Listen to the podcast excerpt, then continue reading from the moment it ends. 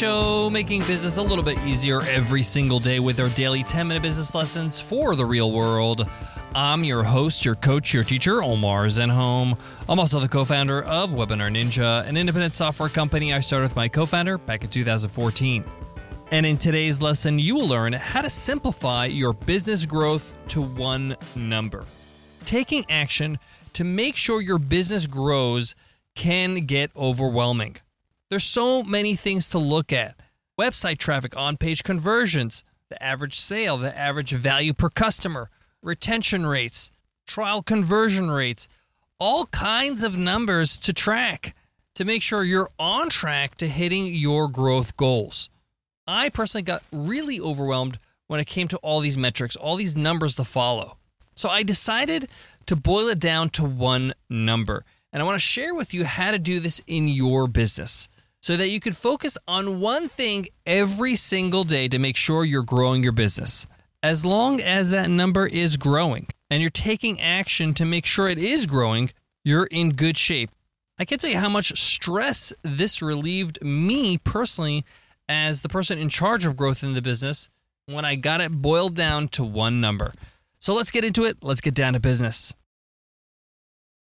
In the 2011 film Moneyball, Brad Pitt's character, Billy Beane, the general manager of the Oakland A's, a national baseball team, hired Peter Brand, played by Jonah Hill. And in the film and in the story in real life, because this is based on a true story, they wanted to break down what it takes to become a successful baseball team.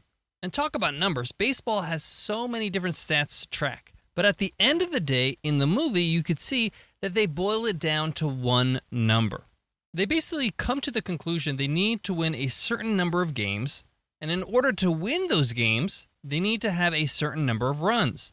And in order to get runs, they need to get on base. And that is basically the number they just focused on. How many times can we get on base? If we get on base enough times during the season, we'll have a winning record and having a fighting chance of winning the World Series.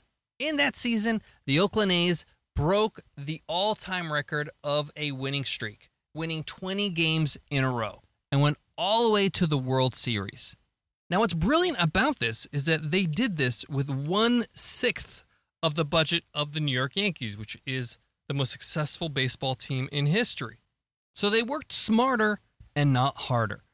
So, regardless of your business's budget, you can use this methodology boiling down something down to one number, allowing you to focus on getting one thing and focusing all your marketing efforts, all your funnels, all your webinars, all your everything to getting that number.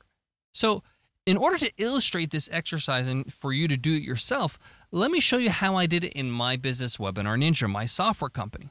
Early on in the first two years of our company, our goal was to hit 20,000 MRR, meaning making 20,000 monthly recurring revenue for the business. This would prove the product had legs and that we had product market fit. There are so many ways I could try to attempt to reach that goal, but I wanted to break it down to one number so I could just focus on one thing. So, what I did is I realized okay, how much value does each customer have in my business? So, I found out what the average monthly value of each customer is because we have different plans. We have some plans that are $29, some are $99. So I want to find out on average how much money does each customer spend with me every single month so I can know how many customers I need to hit $20,000 every single month.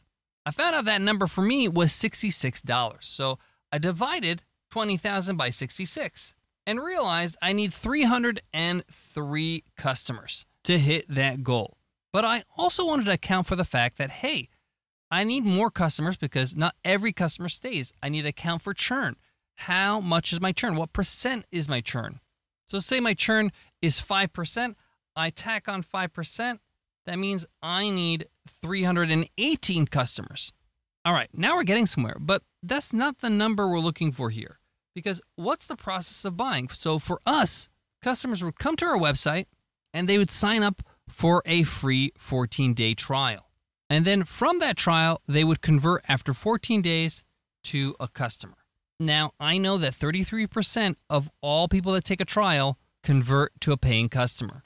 That means in order for me to get 318 customers, my goal, I need roughly 955 trials. If I get 955 trials, I can hit my goal of 315 customers, knowing that that's my average. And that becomes my number 955. I need 955 trials. I got to do everything I can to hit that number. That means all my efforts are to get people to sign up for trial, whether it's a webinar, whether it's my sales page, whether it's with my email marketing sequences, whether it's with my automations, whether I'm speaking on stage or I'm on a podcast as a guest on another show. This is all I care about getting people to sign up for a free trial. This is my money ball number. Basically, I'm reverse engineering my goal down to one number. You could do the same in your business. Let's say, for example, you're an e commerce store and you want to sell a million dollars worth of product every year. And you know that on average, your customer spends around $220 every year on your e commerce store. In this scenario, you need around 4,545 customers. Now, let's say, for example, you know that every time somebody gets on your email list, 10% of them become a customer. That means roughly you need 45,500 people on your email list. For the year, your job is to grow that email list because you know one thing leads to another. Having one number allows you to really focus and get real results.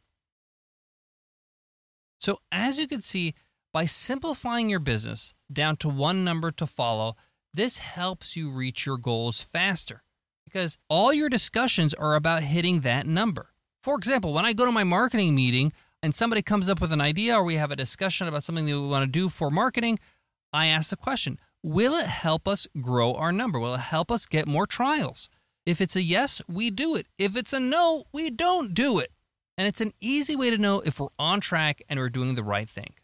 This also allows you to know where to spend your money. So if you're spending your money on marketing or on the growth of your business, you got to ask yourself does this directly help my number grow? If it does, it's money well spent. If it doesn't, you better think twice. Thanks so much for listening to the $100 MBA show. I hope today's episode helped. I hope this simplified things for you because it did for me and it really was a breakthrough and a relief because now I can just go and go to town and focus on one thing, knowing that if that one domino falls, the rest will fall. If you love today's show, make sure you hit subscribe or follow on your favorite podcast app or on every single app Spotify, Stitcher Radio, Apple Podcasts you name it, we're on it. Go ahead and just hit that follow button in the triple dots, and you're all set. Before I go, I want to leave you with this. So much of business is just averages. On average, how many customers you get, on average, how much do they spend, on average, how much is your conversion rate. Working with these numbers makes it easy because you can just rely on the averages to work out for you if you feed the right number. A lot of entrepreneurs, especially creatives, they resist the math portion of business. Math is your friend in business. It makes things simple, easy, and ensures you're on the right track. Thanks so much for listening, and I'll check you in tomorrow's episode, Q&A Wednesday. I'll see you then. Take care.